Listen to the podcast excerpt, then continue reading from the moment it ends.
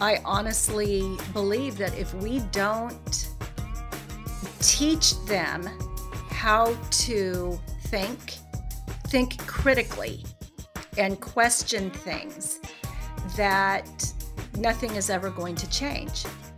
If you always do what you've always done, you will always get what you've always gotten. My feelings is it's a tool. It's a tool. And like any tool in the world, it's only as good as you use it. And you can only use it if you understand the basic tenets of it.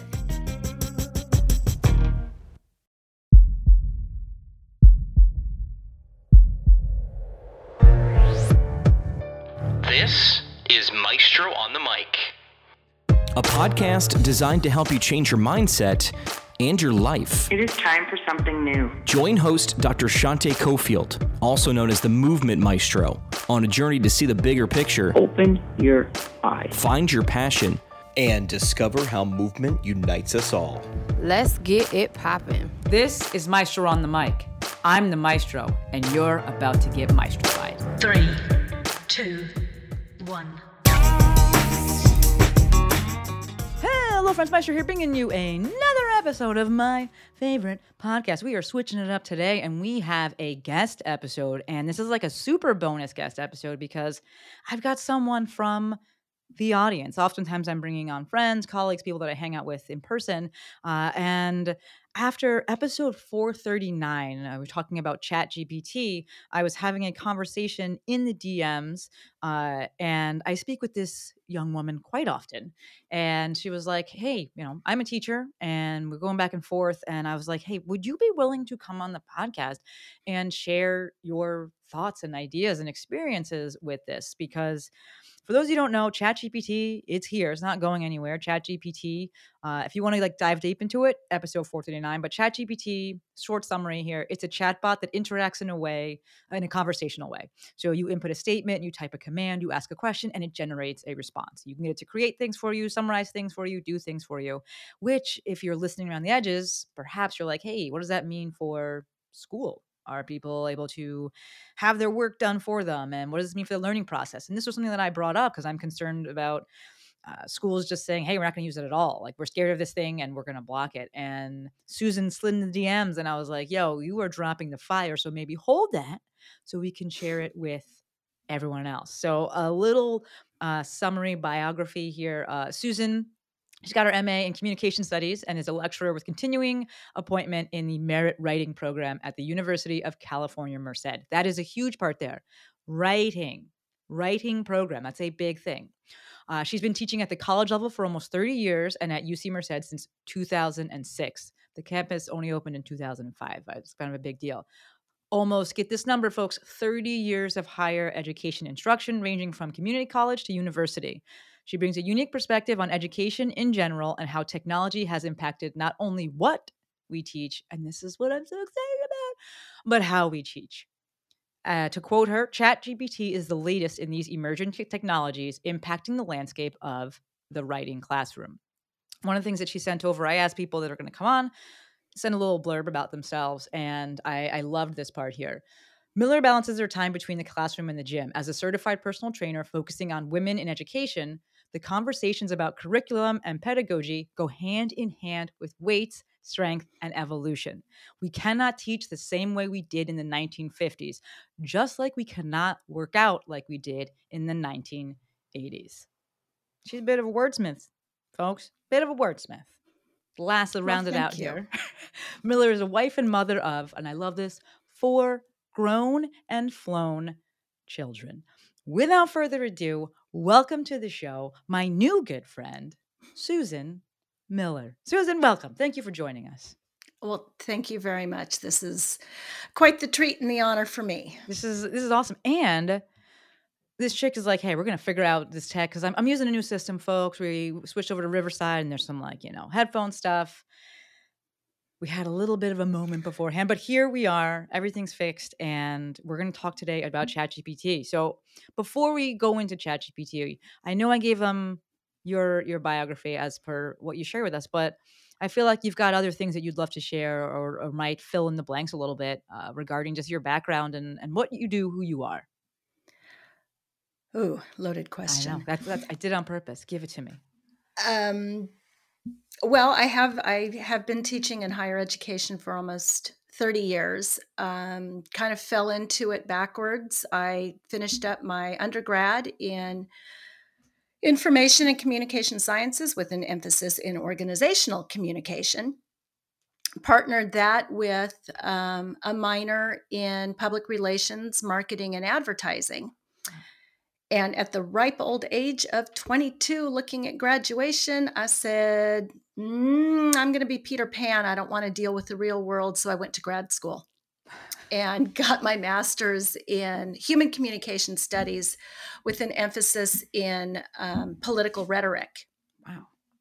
And well, you know, it was the 80s and politics was kind of emerging. There were a lot of um, classes that overlapped rhetoric and politics, and it all just kind of fell together. So, um, coming out of school with that, I fell backwards into teaching interpersonal communication and small group communication at the local community college up in Northern California and fell in love with it.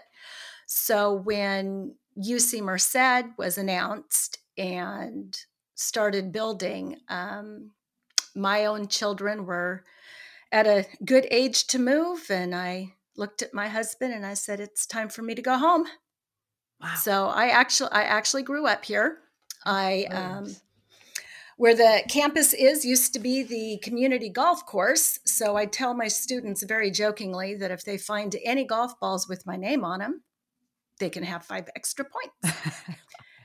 Hasn't happened yet but nobody's dragged the lake.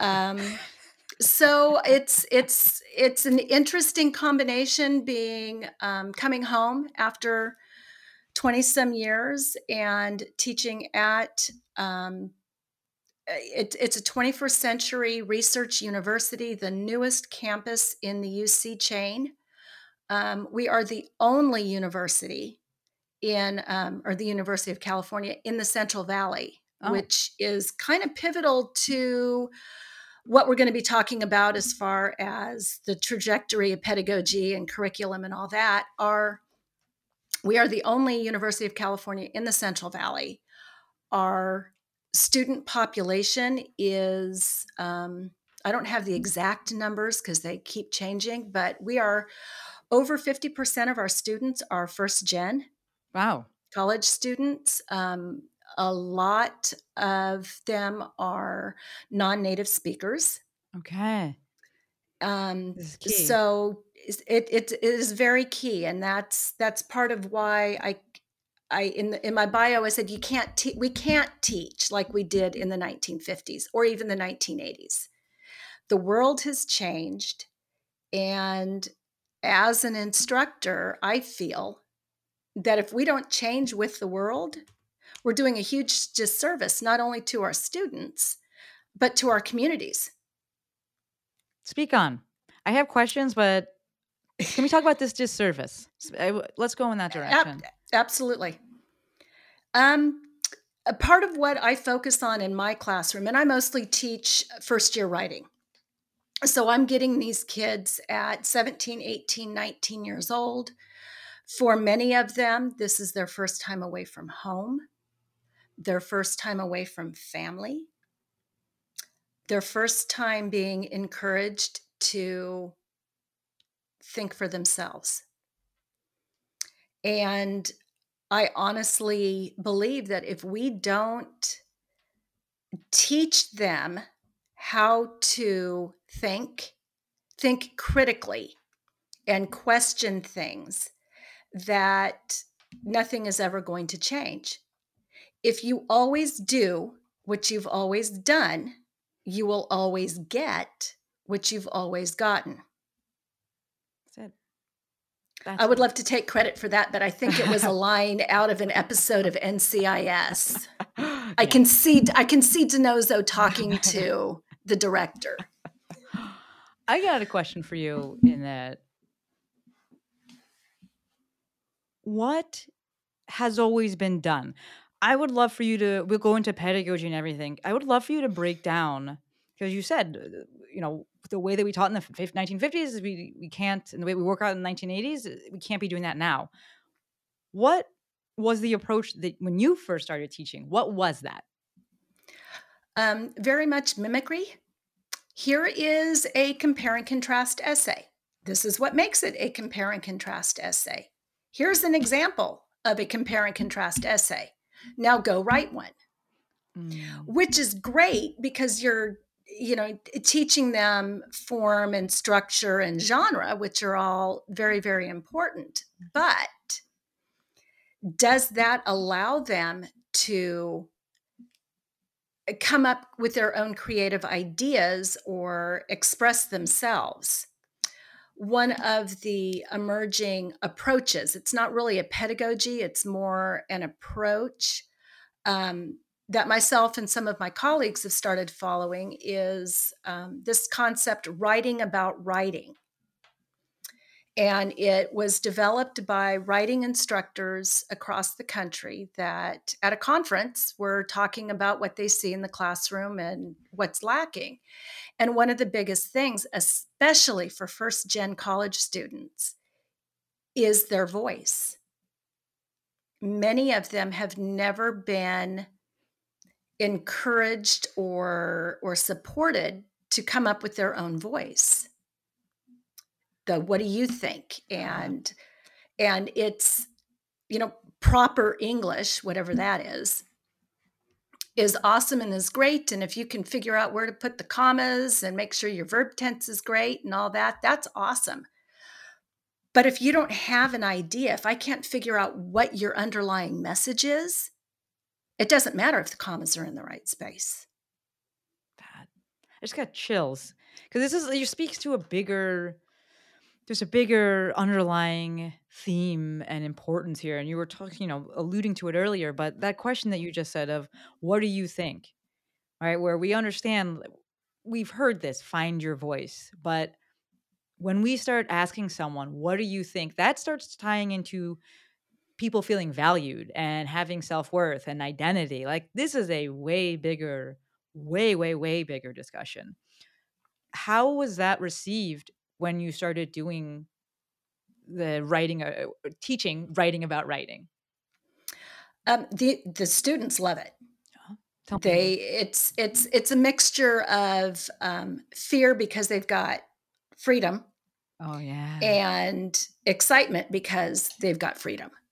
They're not being told at least in my classes i don't tell them what to write about. I let them pick their own topics because they're going to be more passionate if they're vested in it so pick something that yeah of course do you have people that are ever like i don't know what i'm passionate about i don't know what i'm interested in oh yeah what do Oh we yeah. do? In fact, in my class, um, we just did this on Wednesday.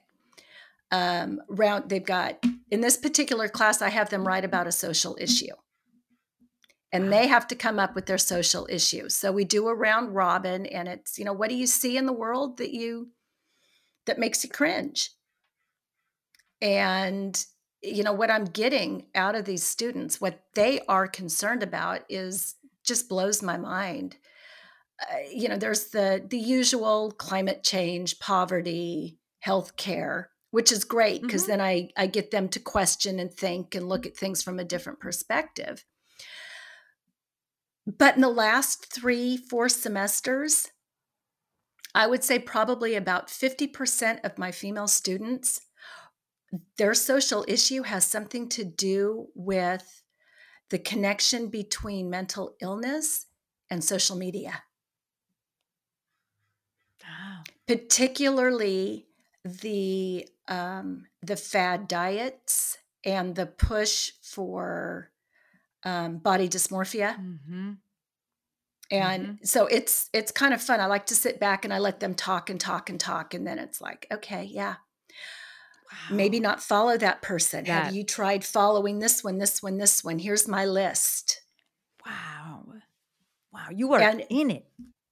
and they're aware they are so acutely aware of the this doesn't feel right this information doesn't seem right but i don't know how to go about processing it and disputing it or Oh, I love that. researching it I love so that. i spend i spend a lot of time you know trust but verify I love that.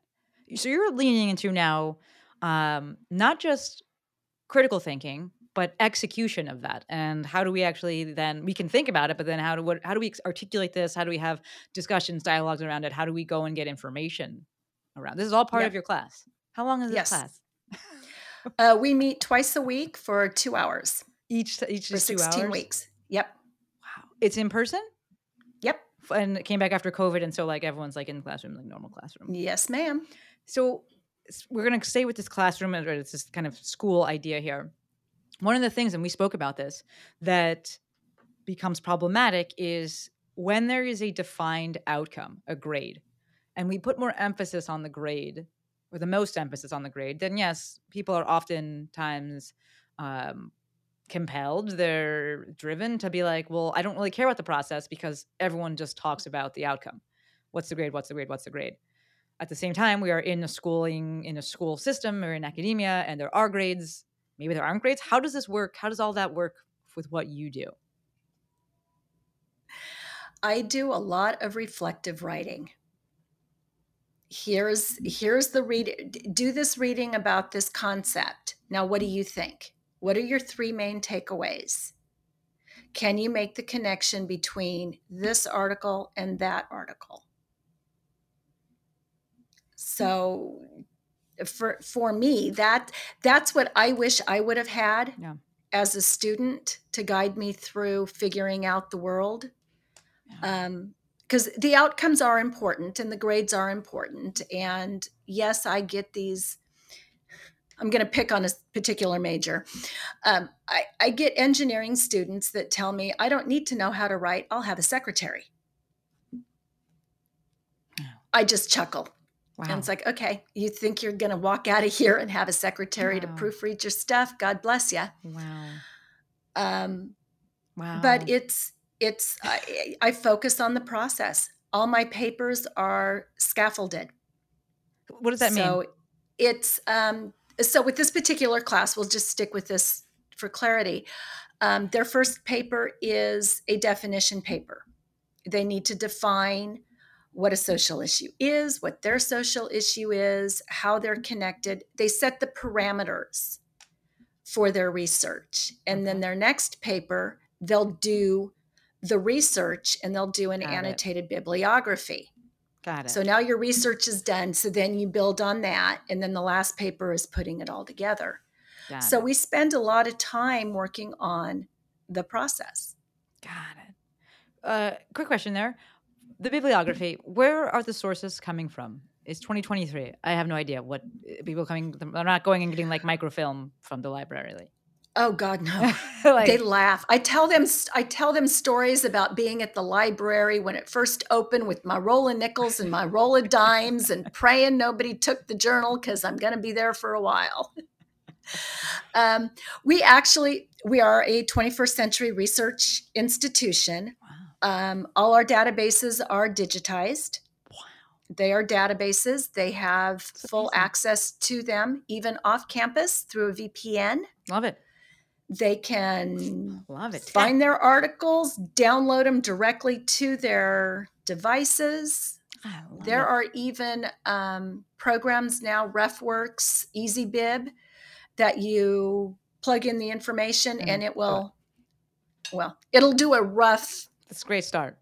yeah. It's a great start. They still have to go in and make sure it's in Yeah. the proper format, but it'll at least start their great start. works cited page. Oh, yeah. It's a great start. Can you talk to me because you've taught students that did use the library, yes, and you're teaching students now that have databases online.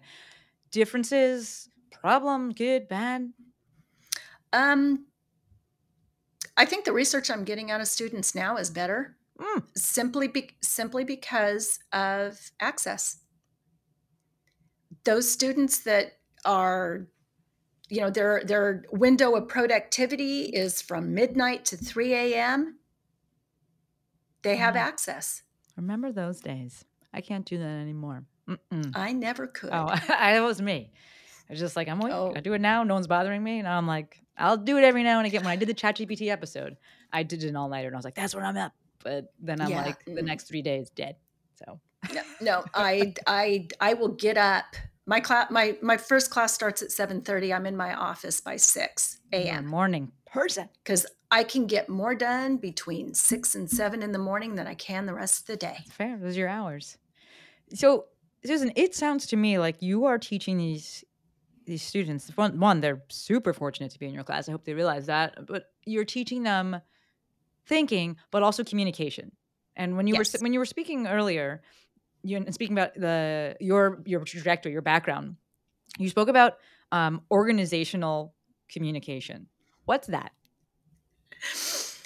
um to put it in a nutshell it is the communication end of a business degree Got It is looking at um, a corporate structure or a business structure and what is the flow. And really, really funny. Um, Jill Coleman just did a podcast not too long ago on her corporate structure Mm-hmm. and her org chart. And I, I had to pull over. I was laughing so hard because it's like it took me right back to school.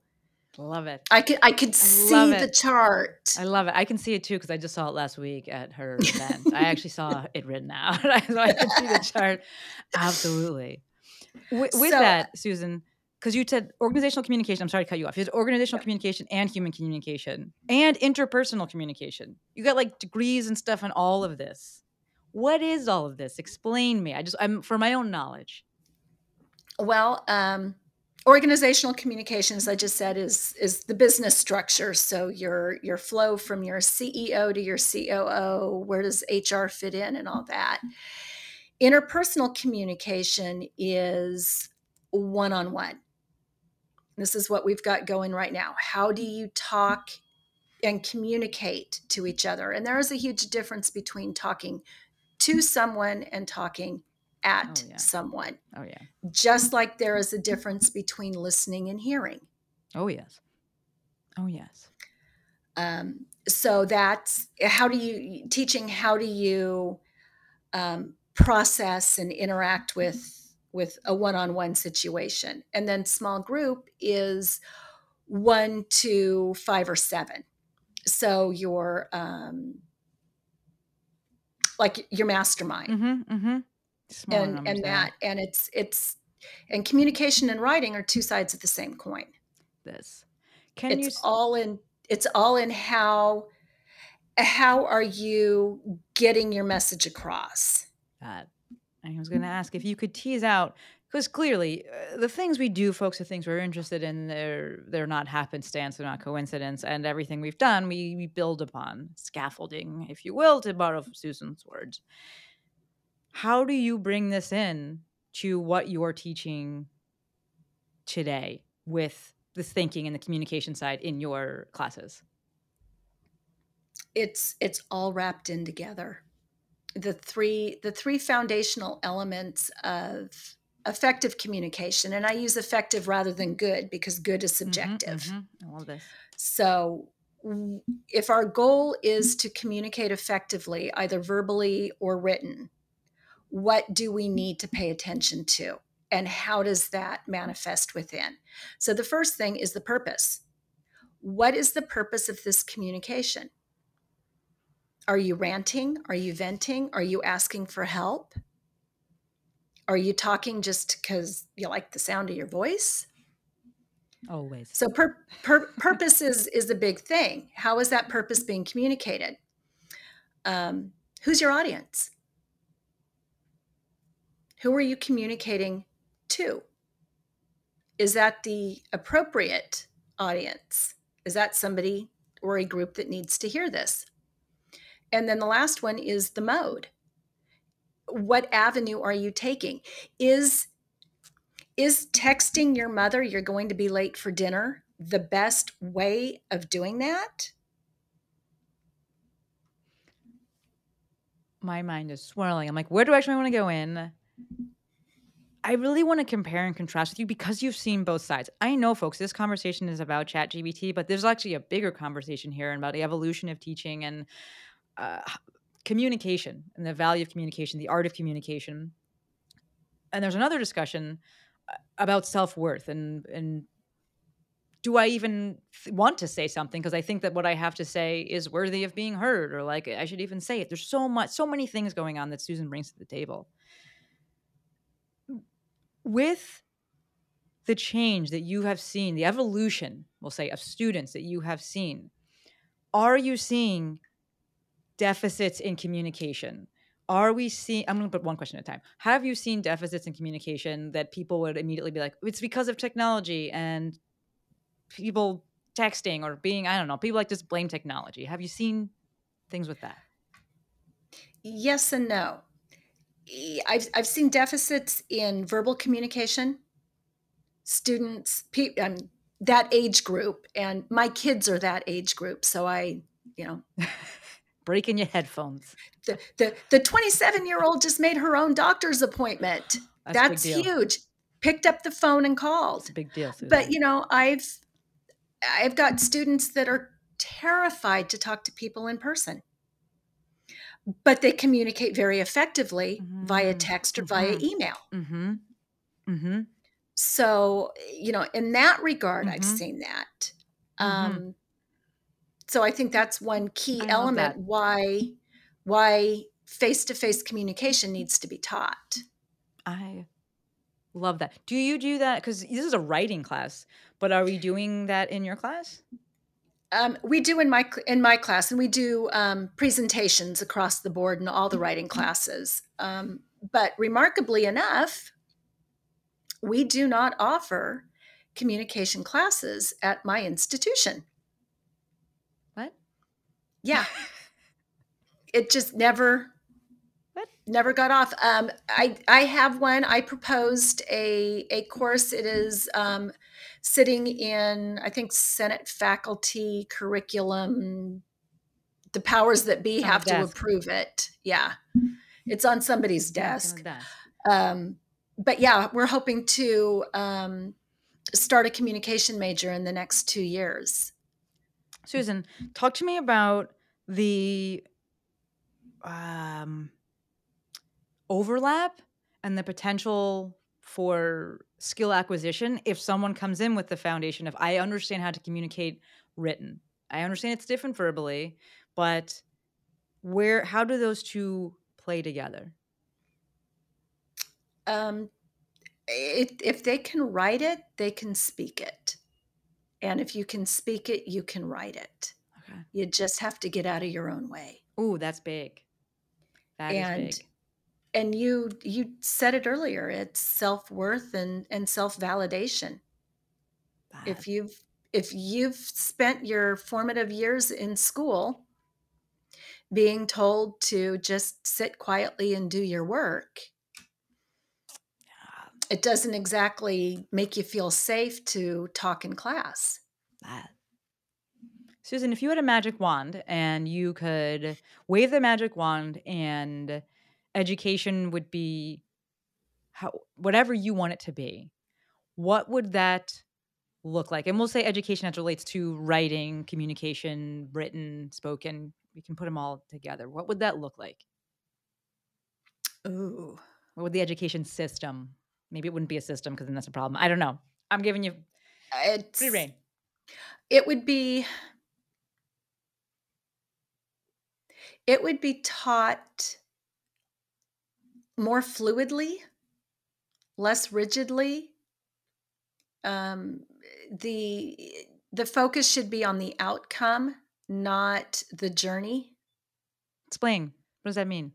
Um, uh, it's a silly example, but it's one I use with my students that seems to resonate. It's, uh, you know, I don't care how you get to Disneyland, just get there by this time, or I'm not paying your way in.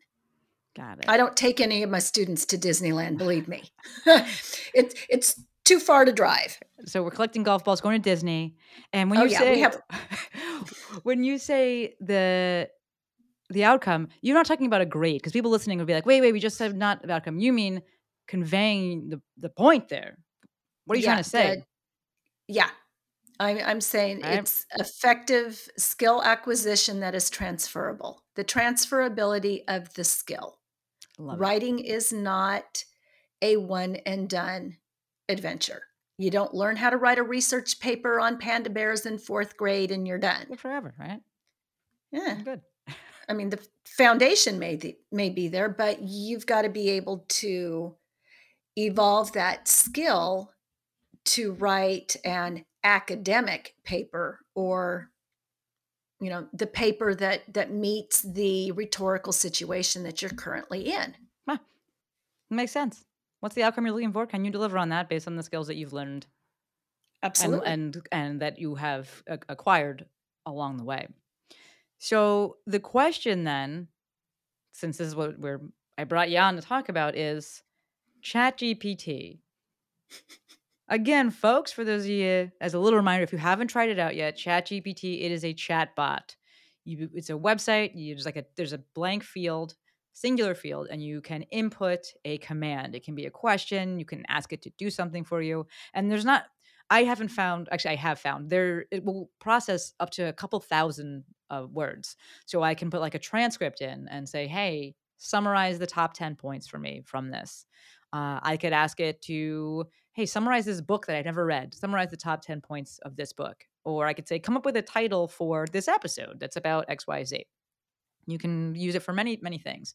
The concern that folks have is that students, one of the concerns is that students will just use this for let's say all of their writing and the problems that could come from that where are you at susan with your discussions around this and what, what is your school doing um, well two two different questions there Yeah. i'll tackle what what am i my thoughts and feelings and what am i doing um, i actually just did a an entire lesson on chat gpt this week with all my students and some of them knew what it was some of them didn't wow and I pulled it up and we played with it. I actually took um, a big chunk of my syllabus and put it in there and summarized the top five points of this. And they were amazed at what came out of it. Um, I asked it to write, you know, 250 words on. I don't. I, I don't even remember what the Something, yeah. topic was. Something, and they were amazed at that. And a and I just kind of let it sit. And a student, right, you know, kind of said, you know, that's all well and good, but it's robotic. boom It sounds robotic. I said, absolutely. So if you It think that we're not going to know that you're doing this, you're wrong. Thanks. There's also um, software now mm-hmm yeah to to identify it, Yeah. which came out almost immediately after Chat GPT. So that's out there. I I do have some colleagues that their first round of essays they had somebody of course and it was very obvious. So with that student's permission and then anonymity, that was used as a teaching moment. yeah This is what it looks like. It takes the human out of it. It takes the voice out of it. Yeah. So, and what my institution is doing, they're still trying to come up with policies and procedures for it. Mhm. So, my views on this are my views, not necessarily my institution. Um, my feelings is it's a tool. It's a tool. Totally. And like any tool in the world, totally it's only as good as you use it. That's and it. you can only use it if you understand the basic tenets of it. So it's an instruct it can be an instructional aid, but it's not a replacement tool. no definitely not susan i want to interrupt because you said so many things and i'm like but i want to know more because I don't have the words for this, and I could ask ChatGPT, but I don't know what it's going to give me. You said it, it doesn't have the voice, right? You you read it, and you're like, this is could be effective in terms of like what doing what I asked it to do because it's a robot, but there is no voice. There's it's missing what I call like that human factor. Can you Mhm. explain to me what is that? What is that human factorness voice? Well, just like we we all have our own speech patterns, we all we all have our own inflection and tone of our voice that comes through in our writing and the words that we choose to use and how we put them together. Um, I'm notorious for grabbing song lyrics and lines from movies and TV shows and interspersing them. Hence the conformer be cast out, which is one of my favorites. Um, we all have that. That's our personality. Our personality is what makes our writing unique to us. That's what makes J- uh, Patterson different from Tom Clancy. Now you know who I read. Um, you know, they can tell the same story, but it's going to come across differently because it brings in their own unique perspectives and points of view. And our perspectives and our points of view are based on our prior experiences. Mm-hmm. That comes through in your writing, that comes through in your conversations. If you have Chat GPT write that, all that's missing. Gone. It's van- it, it comes out as vanilla. Yeah. It's gone. And- all of it. Yeah. all of it. I love it. I love. I think that we're going to see a lot more discussions around what it actually means to be human, because we have all these things being made and, and AI, and we understand like it doesn't. We may not have words for it. All of us may not have words for it because we're not all Susan, uh, but we can feel it. Right? It lacks that uh, that feeling of being alive. It's very flat. It's it is algorithmic, right? Where it feels like these things were plugged in in this order because it's effective and in, the goal was convey this point cool it did that but the goal of sounding like a human and being able to sound like a human because you are bringing in your past experiences and not saying your past experiences but the way you express these things being influenced directly by your past experiences how did you grow up like i grew up in a, a latin house right so my mom is puerto rican my dad is black i grew up with my mom so I've lived with my grandmother for a long time. Everyone speaks they speak Spanish and it's Puerto Rican, so they speak quickly. When I speak, I speak very quickly. And when I'm writing things out, I tend to write more like that. Uh, The sentences tend to be a little bit longer. I can put commas and stuff in there, but I have noticed this as well when I look at the transcripts for things. And the way that I speak being directly influenced by my past experiences and not me saying like, "Oh, I grew up in this house." Is the way it comes out, the the this the the inflection, the intonation, and yes, this is in speech, but that will carry over to written as well. And we see it's just missing. It's dead when you just get it from Mhm. ChatGPT because it, it doesn't exist. It doesn't have those those not at least not yet. It doesn't have those past experiences to to um, draw from. Do any of the students express?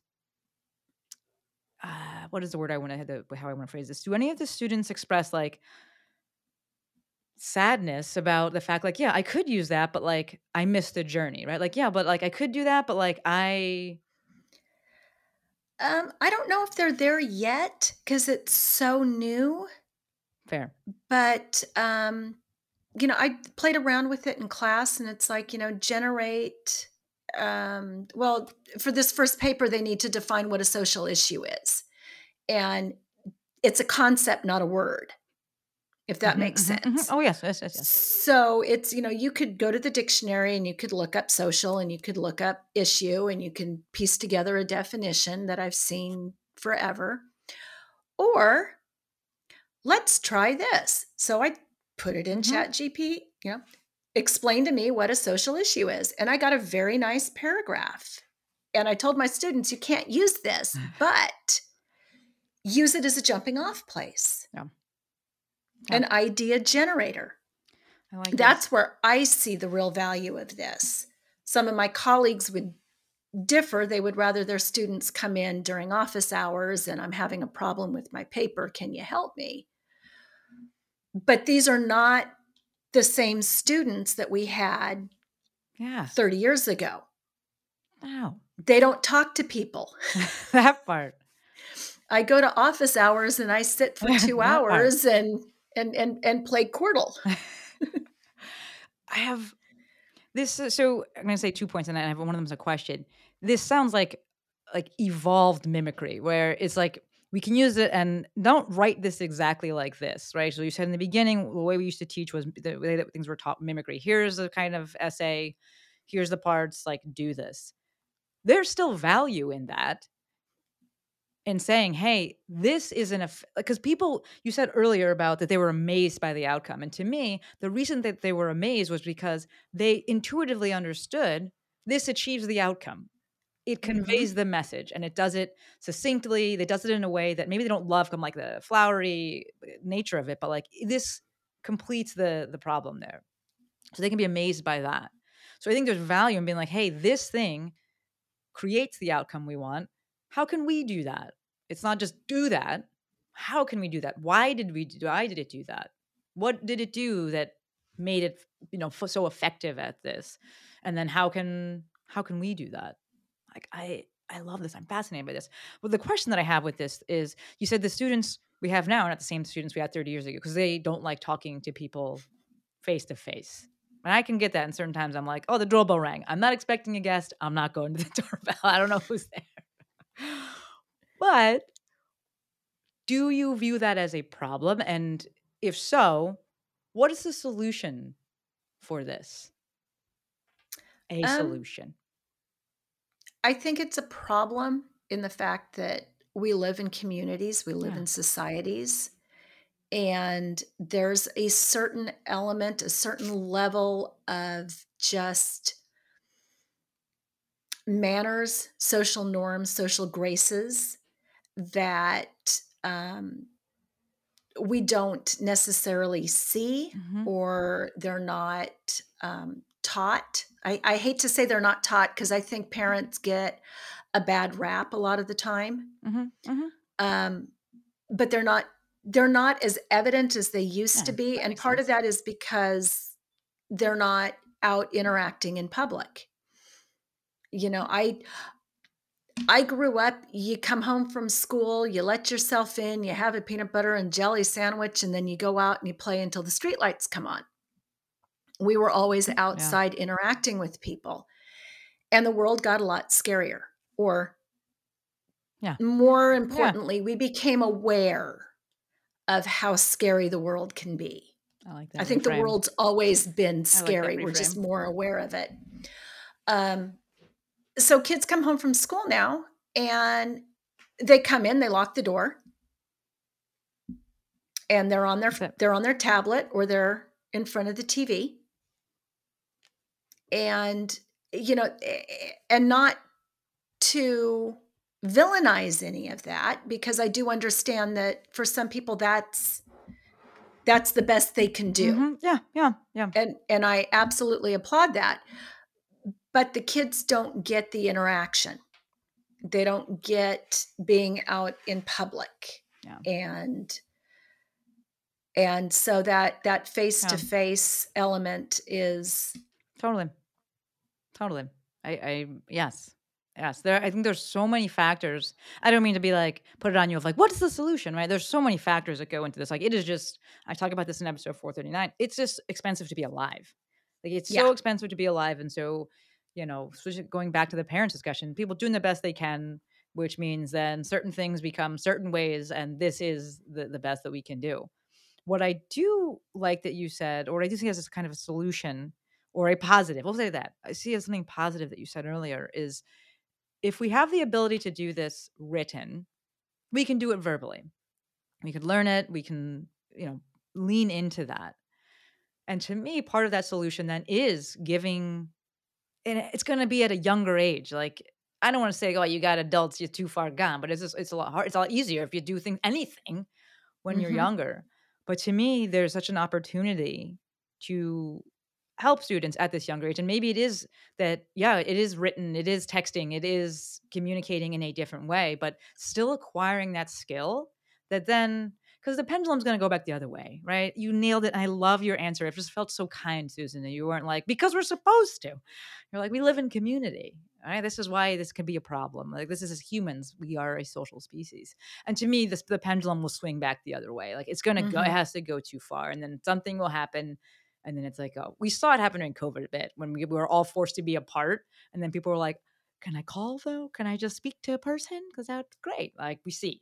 So it, I think it'll come back. But I think in terms of action items, doing what you have said and teaching writing about writing and that what is what do you think your idea matters you matter from such a young age and maybe it is only in a, in one particular mode but then we can learn how to use it in others. What, what do you think about that?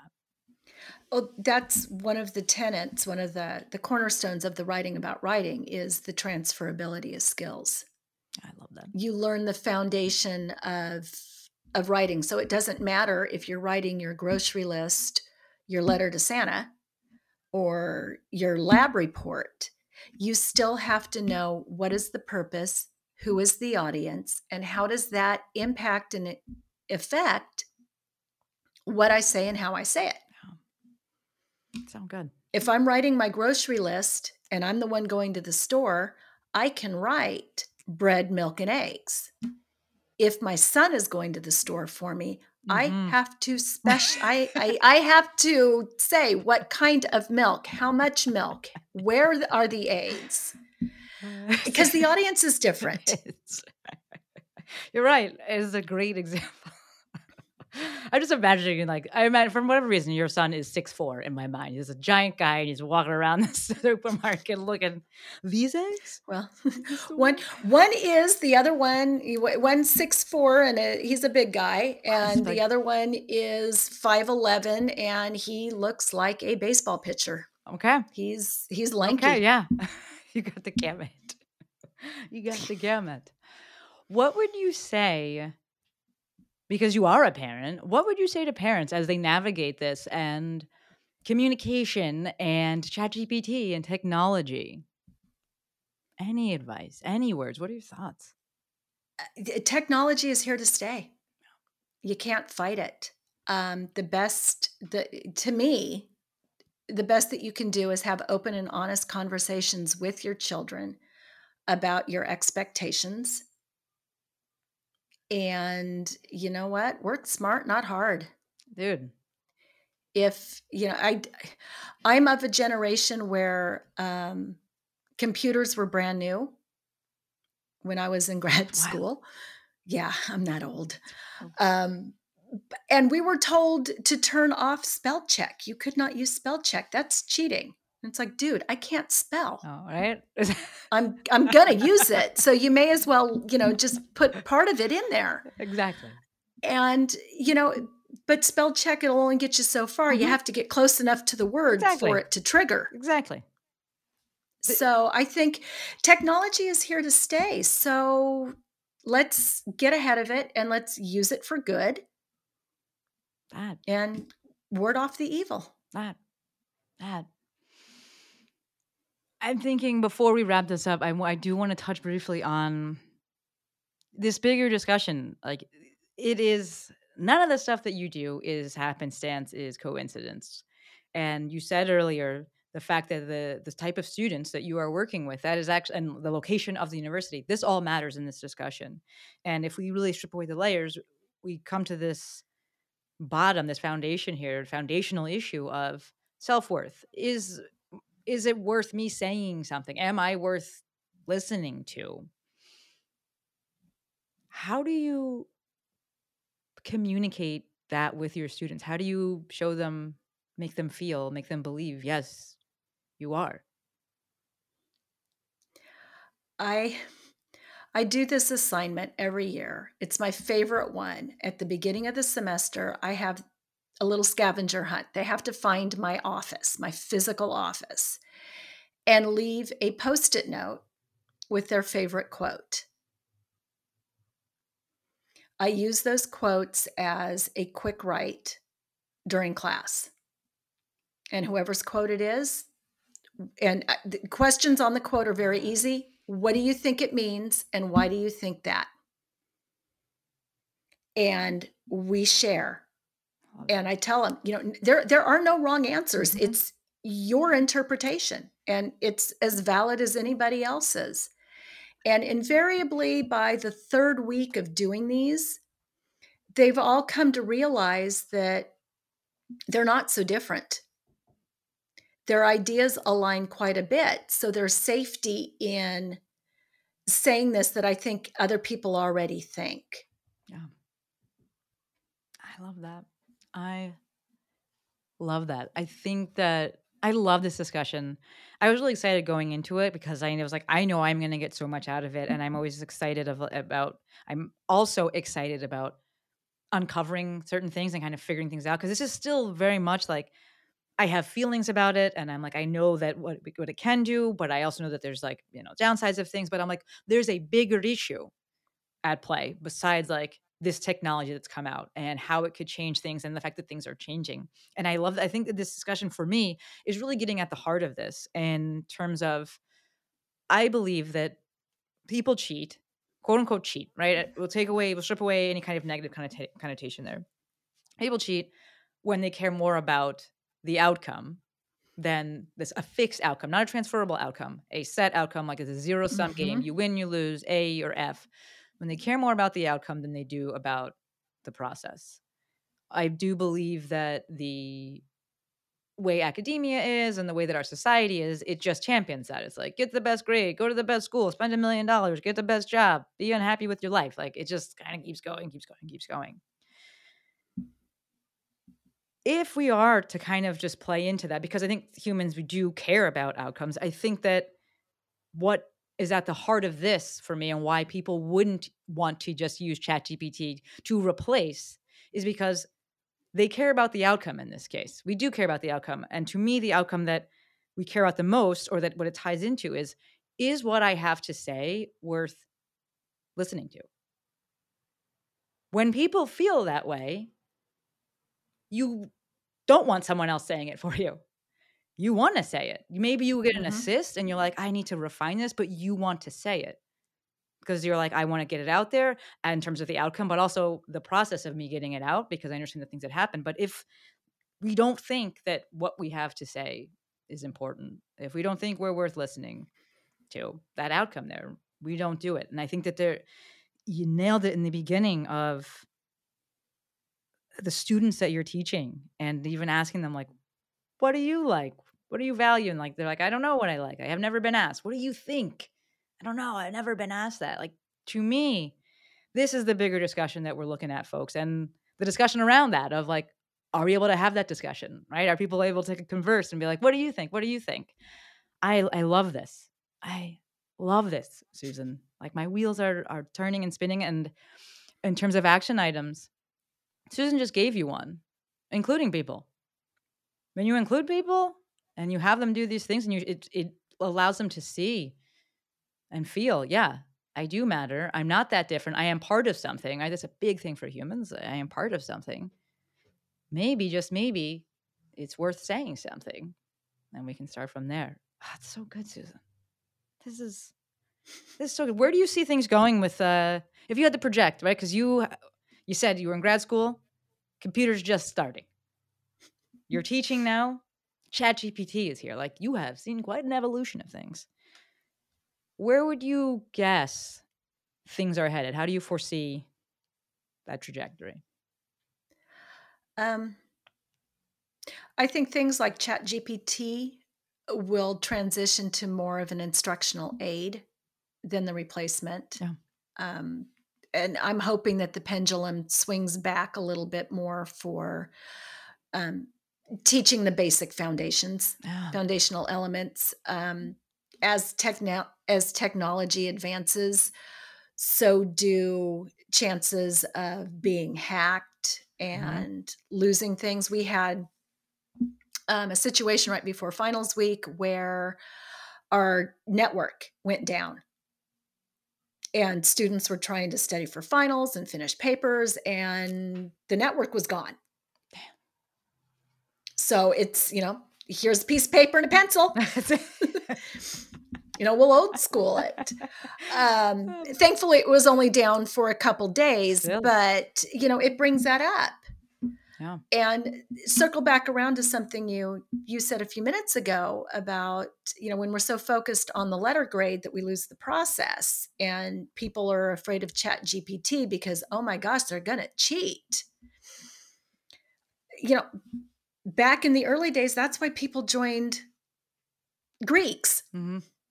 Mm-hmm. There was always a filing cabinet in Say it. somebody's basement Exactly. that had the already. papers. It's already there. yes. And you know it anybody who wants to cheat bad enough is going to find Yeah. a way so it's Yeah. you know don't don't cut everybody else off because one person did something That's it. They're, they're going to find it. Like, you nailed it. They're going to find a way regardless because they don't care Oh, about yeah. that thing. They care about something else, and they they won't cheat at that. other- Maybe they won't cheat at that other thing. Maybe they will. I don't know the personality trait, but they're going to do it anyway. So to take away this tool, and I love that you keep using that as the word because it is. It's exactly that. It is a tool. I do not believe you'll get replaced by ChatGPT or AI. Not yet, anyway. You'll get replaced by somebody using ChatGPT yeah and AI. It's very different. Very, very different. This is so, so, so good.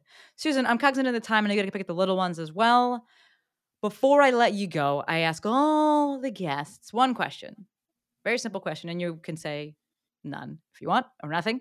Uh, but the question is Is there anything else that you would like to leave the people with?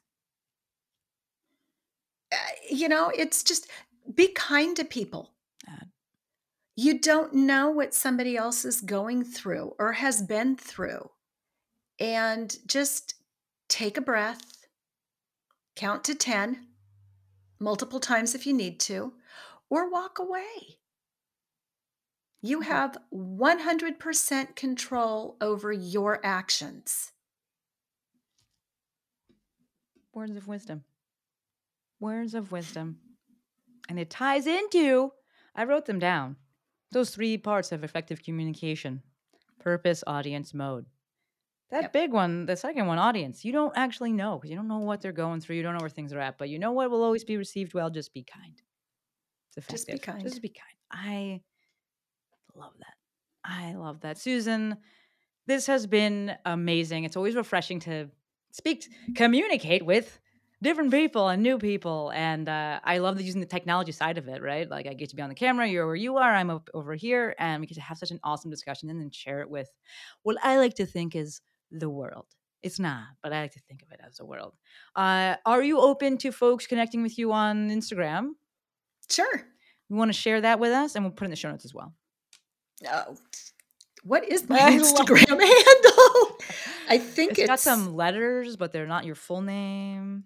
uh, oh no that's my my email Not like uh, I don't know what That's that- how bad I am. This is how bad I am with technology. this makes me happy. Oh Yeah. God, like that's too fl- funny. Like it's fly Sue in there. Flyer. Yeah, right. It's at S U E F L Y R, amazing. I was like, I know. And that's a that's a nod to my happy place. I'm a swimmer by trade. what is. I was a swimming? butterflyer. Fly. Did you see? The I swam. Fly, yeah, I was like, but that's flying, Uh, Susan. audience. It's not swimming. Yeah. No, I I swim. I'm a I'm a butterflyer. I swim butterfly. Damn, so that's- All right, Sue Flyer. Got it. You can connect with Sue over at ins over on Instagram at Sue Flyer F L Y R. We'll put that in the show notes. Susan, thank you. This was incredible. It got the wheels turning and thinking about the bigger questions and things that I didn't know if they were going to come up. But you know, after speaking to you for five minutes, I was like not surprised that they came up. So thank you for taking the time. Thank you for reaching out on Instagram. You're always so kind there. Uh, and just thank you for all that you do. Like this is it's a big deal. So Oh, well, thank you. Thank you. Thank you. This has been a pleasure. This is awesome. You're so welcome. You folks listening, thank you. We know you could have been doing anything and you chose to listen to us. And for that, we are both endlessly appreciative. Today's ask, today's call to action. If you like this episode, if you love this episode, if you're picking up what we're putting down, do me a solid and share it with somebody who you think Alrighty, gonna wrap it up there. Until next time, friends, Maestro